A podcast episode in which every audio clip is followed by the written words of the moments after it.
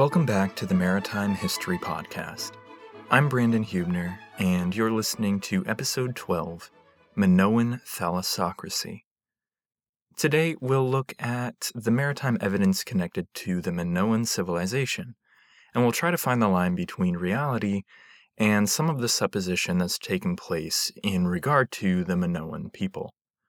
A few introductory matters before that, though. First up is to, again, give you a bit of explanation as to why there's been such a gap between the most recent episodes. I'd hoped that the gap wouldn't happen, but I'm not entirely surprised that it did, to be honest. You see, the last month plus has been full of the last exam period of my law school career, finishing up projects, working part-time, and then graduation. Now on to bar exam prep. So, unfortunately, the podcast got put on the back burner until after the academic load was lifted, but I should be able to put some more time into the podcast episodes now that classes and exams are over and done with. There is that small thing that I have to worry about at the end of July, the bar exam, but I'm aiming to still get some episodes out in the meantime. I'm also involved in a few other projects with other podcasts that I think you'll enjoy, and I'll share more about those as they continue to progress. One of those recent projects was a guest episode for David Crowther's History of England, so check out his podcast to see how that turned out. I greatly enjoyed the research for that episode, and I think it turned out pretty well. Anyway, thanks so much for all your continued patience and support over the last few months. Next, I want to say a big thank you to the podcast's first three patrons through our Patreon page. Those patrons are Mary, Levant, and Gregory. I know that Mary has been a faithful supporter since the very start of the M H P, and I'm very appreciative of her support and encouragement. Thanks is also due to Levin and Gregory both, and although I'm not sure how long they've been listening, the support means a lot as we continue to move forward. If any of the rest of our listener base is interested in lending support, there are links on the website and more info about rewards like stickers or postcards for patrons. Last but not least on this topic, many thanks to Thomas as well for the recent PayPal donation. I'm sure the donation will help me obtain a book, or five, for some upcoming research, so I'll be sure to let you know what I end up getting to serve as source material for our upcoming episodes. Next, I wanted to share with you my thoughts about a book that I received a copy of recently, and let you know that I'll be doing a giveaway for a copy of this book. Stick around until the end of today's episode for instructions about how to enter the giveaway. The book is titled Wreck of the Whaleship Essex, the extraordinary and distressing memoir that inspired Herman Melville's Moby Dick. I'll share some more detail at the end of the episode today, but the shortened version is that I recommend this book highly.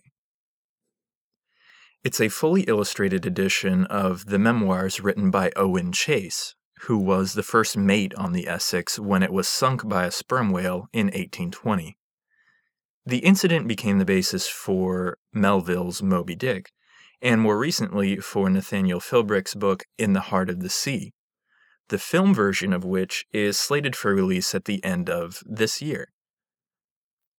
This illustrated edition of Wreck of the Whaleship Essex is great because it contains the first-hand account, along with a good selection of supplemental essays or short pieces that give good insight into the whaling industry in the nineteenth century, and the various details related to whaling ships and life aboard a whaler.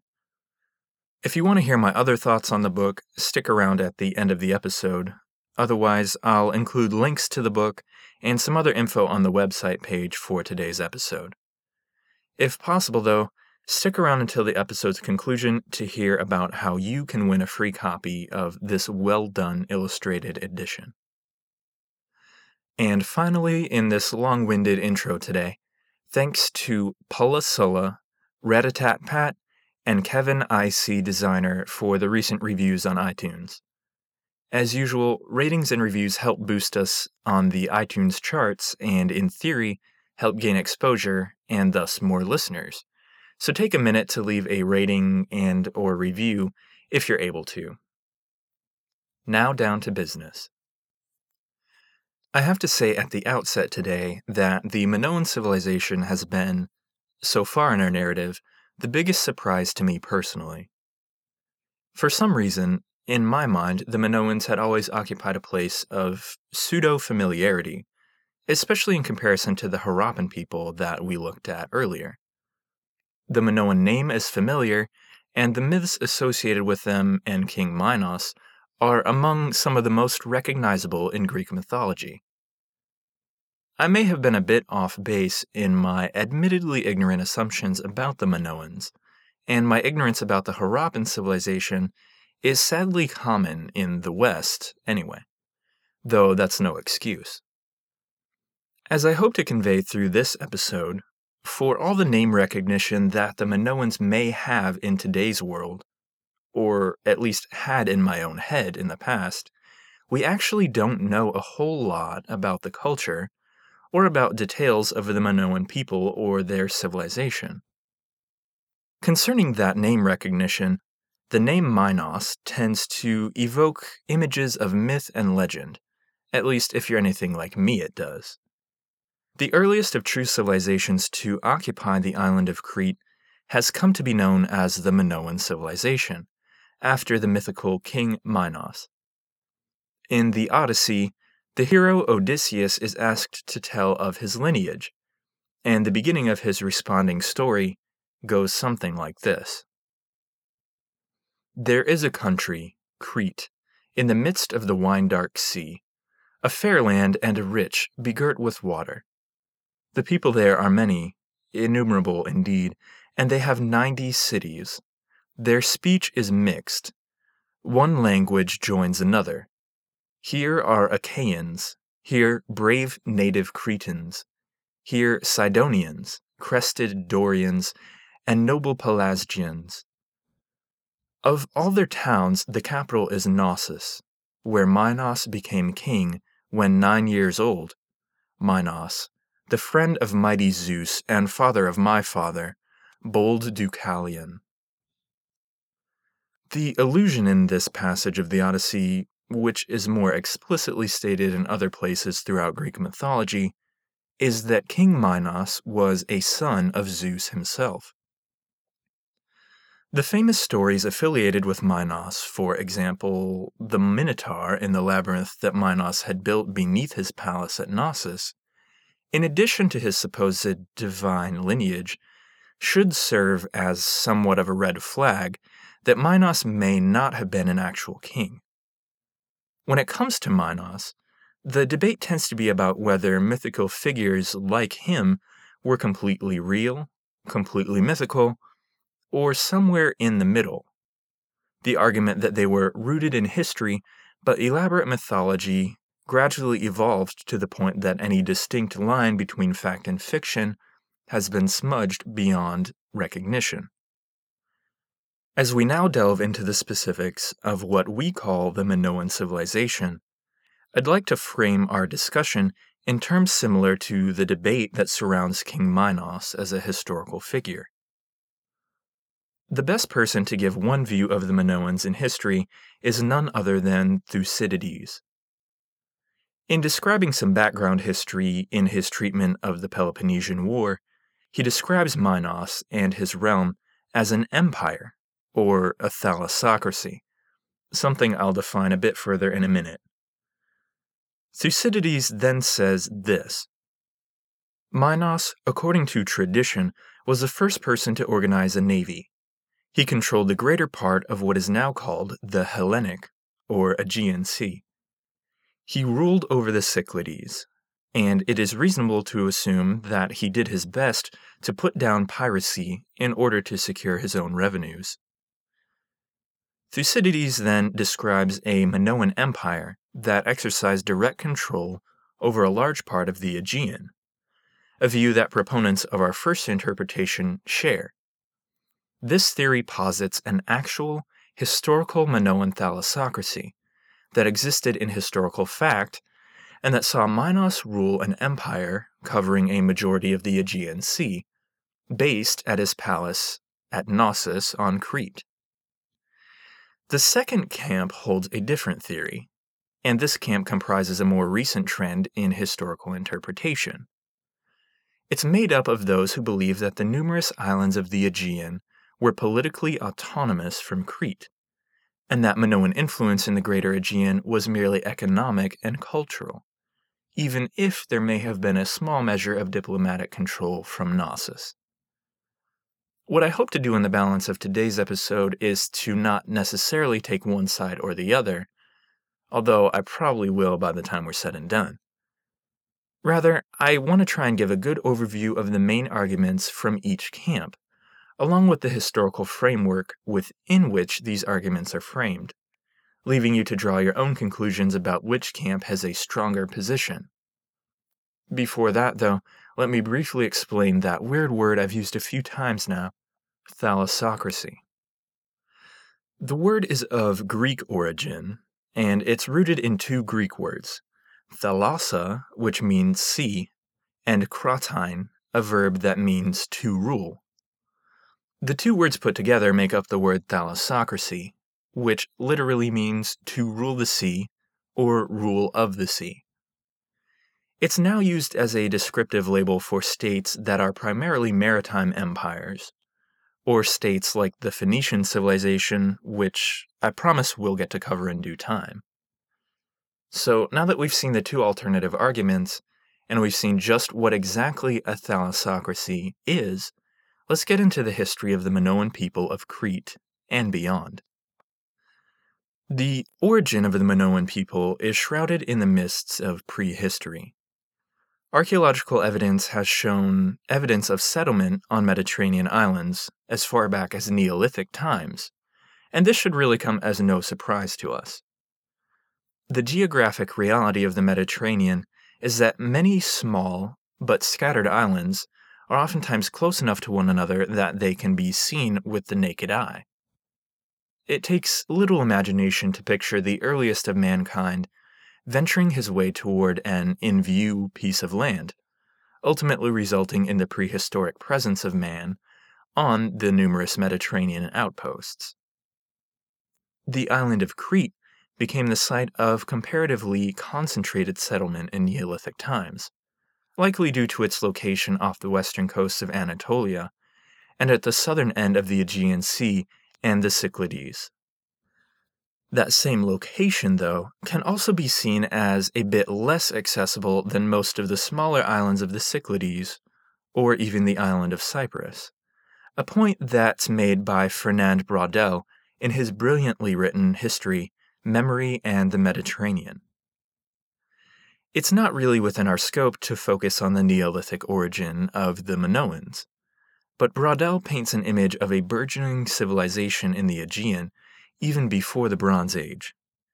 He refers to it as a quasi-Aegean civilization, consisting of the Cyclades, the mythical yet historically provable city of Troy, Crete, and the Hellespont. This civilization, claims Braudel, was dramatically snuffed out by the Indo-European invasions around the twenty-fourth century B C E. Which saw the ancestors of the Mycenaeans in Greece and the Hittites and Luwites of Anatolia overrun the quasi-Aegean civilization and effectively erase the early economic and cultural levels that they had reached. According to Braudel, it was Crete alone that survived this downfall and remained intact enough to have an edge once the Bronze Age began. The long and short of any human activity that we see on Paleolithic Crete, for our purposes, is that there was some. Since Crete is an island, we know that a fair amount of activity there, and any trade or commerce that took place with other civilizations, had to have done so via a water route at some point. The Bronze Age in Crete is generally placed as starting somewhere around twenty-seven hundred to twenty-six hundred B C E. But the period wherein the Minoans began building the imposing palaces for which they're now remembered, places like Phaistos and Knossos, didn't begin until at least nineteen hundred B C E. As I've said, though, for centuries before the Minoans began constructing their palaces, they were constantly traversing the Mediterranean in boats and ships. Surprisingly, for all that activity, we have yet to find a shipwreck, or even a visual depiction of a boat, from early Bronze Age Minoan Crete. What we do have, however, are a few clay ship models, two specifically. One comes from Palaikastro, a village on the eastern end of Crete, and the other from Mochlos, a small island that sits off the coast of Crete within the confines of the Gulf of Mirabello. Both of these models are roughly dated to the mid to late two thousands B C E, so they represent Minoan boats prior to the Palatial period. The Palaikastro model is fairly unique as far as the shape goes, especially in comparison to the early boats of the other cultures that we've seen so far. One end of the model has a sharp raised point to it, while the other end has a flat, step-like projection sticking off near the bottom of the boat. It is surmised that the tall, pointed end was the stern of the boat, while the flat projecting piece has been called a forefoot, and has been interpreted as either being useful for beaching the boat or for use as a step upon re-entering the boat once it's pushed off from shore. Either way, the profile of the boat model bears a distinctly fish-like shape, perhaps just the visual effect that its Minoan creators were seeking. The Mochlos boat model also has relatively high ends, though this model is symmetrical, similar in that fact to some of the boats that we've seen from Mesopotamia and Harappa. In any event, both of these models seem to be representations of small boats that would not have been used for long-distance transport on the Mediterranean, and were almost assuredly used for local transport and travel among the islands of the Cyclades. The earliest iconic depictions of boats from this time period are slightly younger than the Minoan boat models, but precise dating is difficult. They're also not strictly tied to the Minoan civilization specifically, and the best example was discovered on the small island of Syros in the Cyclades. Similar examples have been found on the Greek mainland and even in Anatolia, so although the ships depicted may not have been in use by the Minoans, they just as well could have been, and they were at least used by peoples that had close association with Crete in the early Bronze Age. The objects themselves are commonly called frying pans for their resemblance to our modern idea of a frying pan, but we actually don't know what these ceramic objects were used for originally. They've commonly been found in graves, and their high levels of decoration and imagery suggest that they were items possessed by the wealthy class. Thankfully for us, an image or scene that was commonly depicted on these frying pans, or disc things, is that of a ship in water. Thirteen separate depictions of ships have been found on these pans, and by and large they all depict similar styles of water vessel, a boat or ship with a horizontal hull and one end sharply raised, with the other either not raised at all, or if it is raised, only slightly so. Generally then, the boats seem to resemble the boat model found at Palaikastro. I don't believe I mentioned this earlier, but the shape and the single extreme raised end in these depictions are suggestive of boats that could be either of wooden planked construction, but they could also possibly be log longboats with decorative fittings. The frying pan depictions also contain short angular lines above and below the hull, generally accepted as representing oars or paddles, though they're not likely to be to scale, and thus they probably don't represent the number of paddles, and we can't then extrapolate the size of the ship. The image of a frying pan ship that I'm going to post on the website also shows how the Cycladic artists would depict waves as being spirals that surround the ship, an effect that results in a piece of striking beauty. These few items together give us a decent picture of the fact that pre-palatial Minoans were quite busy on the waters of the Mediterranean. It makes sense that a concentration of Minoan artifacts would be found close to Crete, and north of Crete in the Cyclades, since the sailing between those islands would have been easier than venturing out south or east from Crete. As the non-existent clocks of the Bronze Age shifted past two thousand B C E, Minoan Crete seems to have started expanding rapidly. It probably helped, as I mentioned earlier, that they survived relatively unscathed from the Aegean upheaval of the early Bronze Age. One theory to explain the rapid expansion of Crete at the turn of the twentieth century B C E focuses on the idea that there could have been an influx of migrants from the coast of the Levant, as it was around the same time that Lugal Zagesi, the Mesopotamian ruler of the third dynasty of Ur, opened the way to the upper sea of the setting sun, as they called it, though this theory has taken some heat in recent years, and it may not be accurate. Regardless of what spurred the Minoan growth, though, they built off of their pre-existing culture on Crete, and while Minoan seals show us continued evidence of sailing and maritime activity in the early second millennium, it is evidence from other locations in the ancient world that gives us a closer glimpse at just how far Minoan culture began to reach. The dawn of the twentieth century B C E in Crete is also seen as the beginning of the palatial period, which is itself divided into two sub-periods. The Old Palatial period, the Proto-Palatial, spans from around two thousand B C E up to seventeen hundred, and then the New period, or the Neo-Palatial, spans from around seventeen hundred up to fourteen hundred B C E. Essentially then, the twentieth century B C E saw Minoan Crete visibly expand their reach and their culture. They'd always had some measure of contact in and around the Mediterranean, but the Proto-Palatial period shows signs of increasing wealth on Crete, while we simultaneously see signs of their artistic culture being spread as far away as Egypt, but more frequently to the Levant coast and to Anatolia.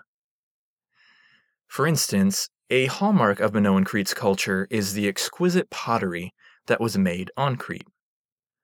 One such example, dated to around eighteen fifty B C E, was discovered in the tomb of a man who is thought to have been a prince at Byblos, a city on the Levant coast, the very Byblos that later became the center of the Phoenician Empire, another place that we'll discuss further in due time. The item from the palatial period that is perhaps the perfect microcosm of my point is something that's now known as the Tod Treasure, a treasure that's currently divided between the Egyptian Museum and the Louvre. I briefly alluded to this treasure in episode eight, where we looked at Middle Kingdom mariners of Egypt, though I don't think I referred to the treasure by name back then. Anyway, the treasure was unearthed in Egypt, where it was buried in the foundation sand beneath the floor of the temple of Senusret the First. The treasure was contained in four copper chests inscribed with the name of Senusret's son, Amenemhat the Second, a twelfth dynasty pharaoh of Egypt. This father-son pair of Egyptian kings ruled over a span of years between nineteen thirty-four and eighteen ninety B C E. Thus, the Tod treasure must have arrived in Egypt and been buried at some point before or during the life of one of the two pharaohs with which it's associated, which then dates the treasure to the early second millennium B C E, the very time that Minoan Crete is beginning to expand. It's the content of these Egyptian treasure chests that really illuminates the interwoven nature of the Bronze Age world, however. I've taken the following description of the treasure from the Louvre's page, where you can see some fine images of the treasure also. It says, The copper chests were found to contain lapis lazuli, silver ingots, chains, and one hundred fifty-three vases, along with some gold items. These pieces of silver and gold ware were clearly not Egyptian and were different from anything found before. It was possible to identify the lapis lazuli pieces, however. The cylinder seals came from an area stretching from Anatolia to the eastern borders of Iran, and were produced throughout the third and into the early second millenniums. The beads and amulets mostly came from Mesopotamia and were made in the latter half of the third millennium. Most of the fragments were too small to be reused. The treasure was a gift to the god Momthu, sacrificed forever, and intended to remain buried. The origin of the silver cups is an ongoing mystery. They look like ceramics from the Cretan Minoan civilization, which may have imitated metal forms never found outside Tod. Metal was indeed melted down with every generation to meet new tastes and requirements. The Egyptian soil may have preserved metal models that were destroyed elsewhere. Some archaeologists have suggested the mining region of Anatolia or northern Syria, an area of magnificent craftsmanship where fine tableware held an important place in commercial and diplomatic exchanges during the second millennium, on the evidence of archives found in the palace of Mari. Craftsmen might copy foreign styles, such as that of Minoan art. If the treasure was gathered in northern Syria, it could be a reflection of several styles. Indeed, Egypt's relations with the Levantine coast, especially Byblos, were intense during this period.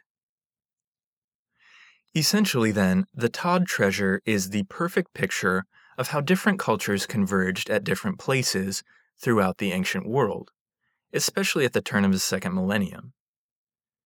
Buried in a palace in Egypt, we find goods from Mesopotamia, Syria, Anatolia, and possibly even Minoan Crete. There's enough evidence for Minoan goods and trade throughout the ancient world, continuing later into the second millennium B C E, that I could never hope to cover it all here.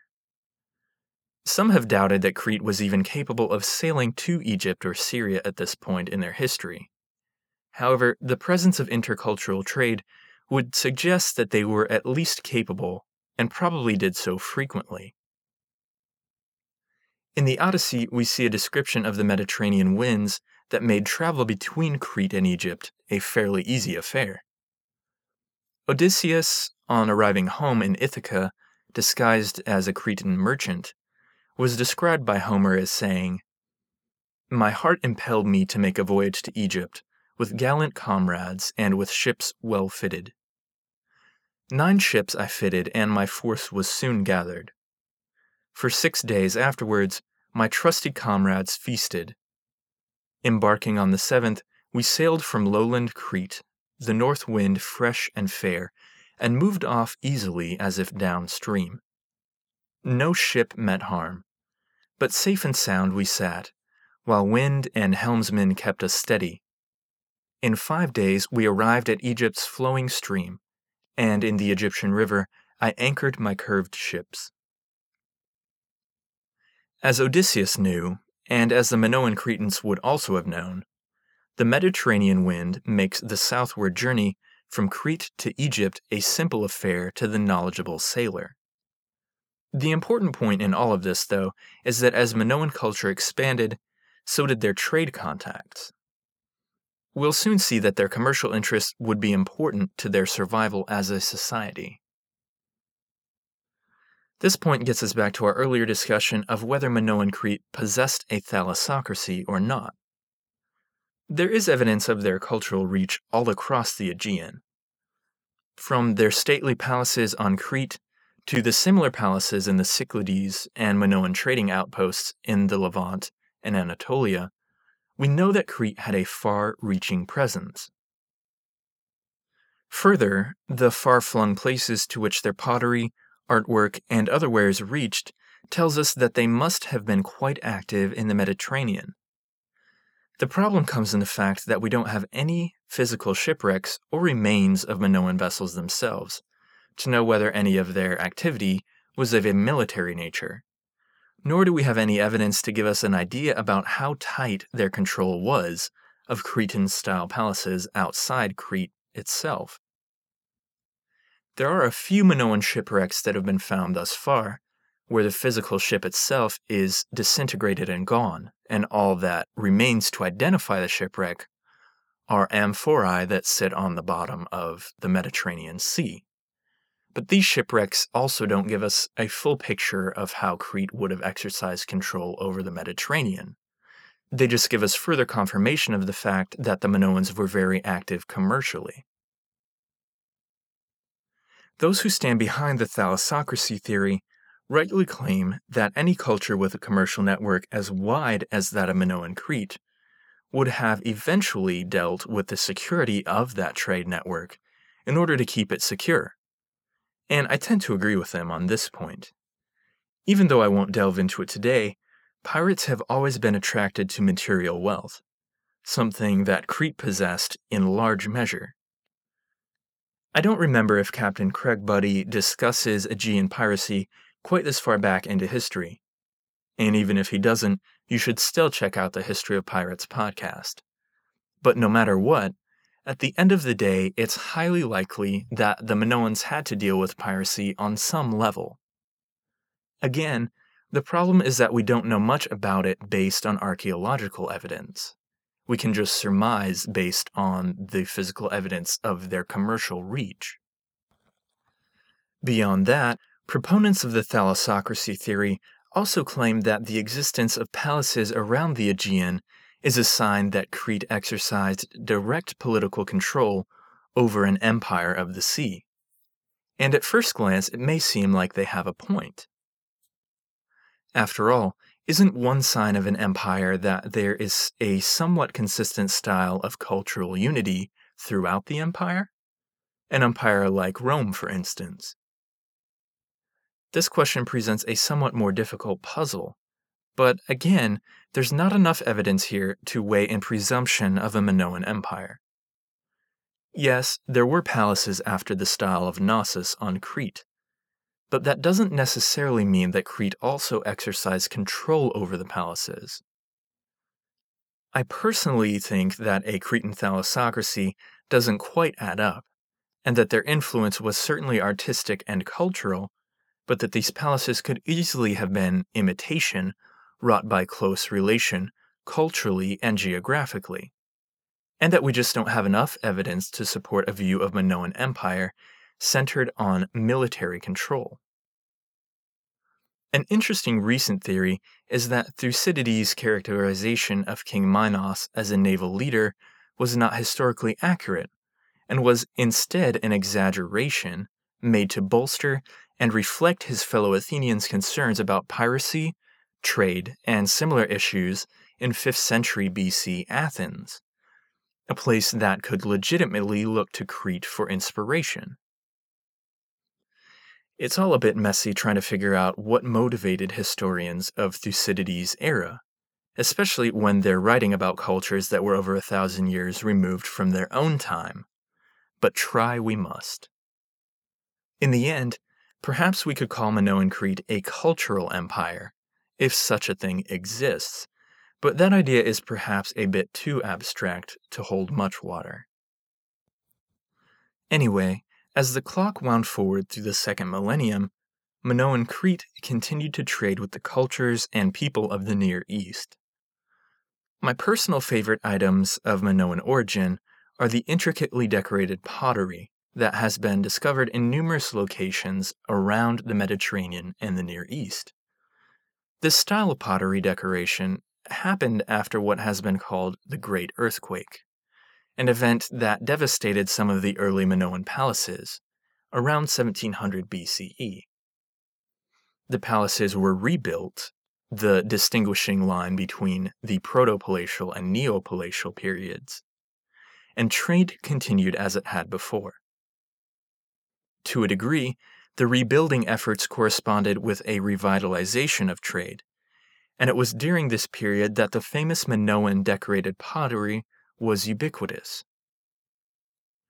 There's one specific potted vase that I'll discuss in a moment, but it bears mention that Crete's strong commercial ties with other civilizations around the Mediterranean probably went a long way in helping Crete rebuild from the earthquake in the way that it did. I'll post some pictures of Minoan pottery that I find fascinating, with the relevant origin info for each. But a specific vase found at Kalana, on the island of Aegina, bears images of ships that are related to the point at hand. The vase is dated to a period between seventeen fifty to sixteen fifty B C E, so it could have been made either before or after the earthquake. Either way, however, the ships depicted on the vase bear a striking resemblance to ships that were depicted on Egyptian artwork from a similar time period, something that's not altogether surprising when we consider the connections that existed between the two civilizations and that we've seen so far. The main difference for us is that Egypt gave us physical ship remains to examine and learn from, while Minoan Crete has not been quite so kind to history yet. There are so many pictorial remains related to Minoan maritime history that I could go through them in dull fashion for hours, but I'll spare you the, well, pleasure isn't the right word, but I'll spare you nonetheless. The most fascinatingly detailed and enlightening of Minoan maritime artifacts is one that I'll leave for our next episode, but I'll at least tell you what it is today. It's none other than a set of wall paintings found in the town of Akrotiri, on the Cycladic island of Thera, about seventy miles north of Crete. The wall paintings are marvelous and tell us a lot about Minoan maritime history, so I plan to discuss them in depth. The island of Thera, though, is important for another reason that I also plan to build our next episode around. The dates aren't agreed upon by all scholars. Some say it happened in sixteen twenty-eight B C E, and some say nearer to fifteen hundred, quite a gap there in the estimations. In the end, though, Thera was the site of a massive volcanic explosion that essentially destroyed the island and wrought a fair amount of damage to Crete and some of the other Cycladic islands. Minoan power had been waning a little bit prior to the Thera eruption, and perhaps due in part to the effects of the eruption, Minoan power seems to have drastically declined in the same period. So, for the bulk of our next episode, I want to look at the eruption, what we know about it, and then indulge my curiosity a bit and explore the possibility that the Thera eruption may have been the real-life event which formed the basis for the famous legend of Atlantis, most well associated with Plato's reference to a great island that was home to a powerful civilization which vanished under the sea in a day and a night. The theory is by no means new, but I didn't know much about it until recently, and it makes for some intriguing possibilities, so I hope you all don't mind if we veer into conspiracy-ish territory for what should be an enjoyable episode next time. That wraps up the material that I have prepared for today's episode. As usual, I hope you'll stop by the website to check out the images and sources from the episode. Feel free to share the episode on social media if you found it interesting as well. My last item for today gets back to the book giveaway that I referenced at the beginning of the episode. As I said then, the book is called Wreck of the Whaleship Essex, the extraordinary and distressing memoir that inspired Herman Melville's Moby Dick. I haven't read the entire thing, but I've read a good chunk of it and greatly enjoyed the text itself. But the illustrations are what really make this book come to life. The backbone of the book is Owen Chase's tale about the wreck of the whaleship Essex. The event really happened, and later inspired Herman Melville to write Moby Dick, but I think that one of the enjoyable parts of the book is that Chase's tale is a first-hand account, a retelling of what he experienced aboard the ill-fated ship. To make a long story short, the whale ship was sunk by an angry sperm whale in the South Pacific in eighteen twenty. Chase wrote, I turned around and saw him about one hundred rods, five hundred meters or so, directly ahead of us, coming down with twice his ordinary speed of around twenty-four knots, and it appeared with tenfold fury and vengeance in his aspect. The surf flew in all directions about him with the continual violent thrashing of his tail, his head about half out of the water, and in that way he came upon us and again struck the ship. Most of the crew survived the initial shipwreck and managed to make it aboard one of their three small whaleboats, but they'd lost most of their food and fresh water, and were stranded over two thousand miles west of South America, far away from any islands even. Some managed to return to civilization, although they had to resort to cannibalism in order to survive that long. Others of the crew died in the middle of the ocean. It's quite a gripping tale told from the perspective of a man who lived through the ordeal himself, so it's well worth the read. And then, in addition, there are quite a few short essays scattered throughout the book to explain the history and background of whaling as an industry, how Melville adapted the true story into Moby Dick, as well as a few shorter tales of other whaling ship incidents. All in all, it's a good book without the illustrations, but the one hundred fifty or so color illustrations really tie it all together, and they're quite well done. I'm sure by now you're wondering how to enter the giveaway, so here's how I would prefer to do it, and I think this way is best. iTunes ratings and reviews are an easy and a free way to help the podcast out. So for those of you who listen through iTunes, all you have to do to enter is leave a review of the podcast. Then, just find the podcast page on Facebook or Twitter and shoot me a message, or even email me. The email address is my name, Brandon, at maritime history podcast dot com. Tell me your iTunes username so that I can verify your review is there, and then you're entered. I'll put everyone into a random drawing and see who has lady luck on their side. I would guess, though, that this method covers a majority of you, but for those of you who listen through other methods, either just leave a review on your platform of choice and notify me through the same means, or simply tell a friend about the podcast on social media, or through the good old-fashioned method of face-to-face communication, or in a postcard, or a handwritten letter, a message in a bottle, even a carrier pigeon, I guess, works. Smoke signals. The possibilities are endless, really, and I'll take your word for it that you've done so. Again, just message me on social media or email me that you've done one of the above, and I'll enter you into the drawing. I hope that this approach sounds workable to everyone, and I'm really looking forward to seeing how it all turns out. I've got some more books lined up for future giveaways, so even if you don't win this time, a review now will get you entered for our future giveaways as well. Thanks so much, everyone. That's it for today, and until next time, thanks for listening to the Maritime History Podcast.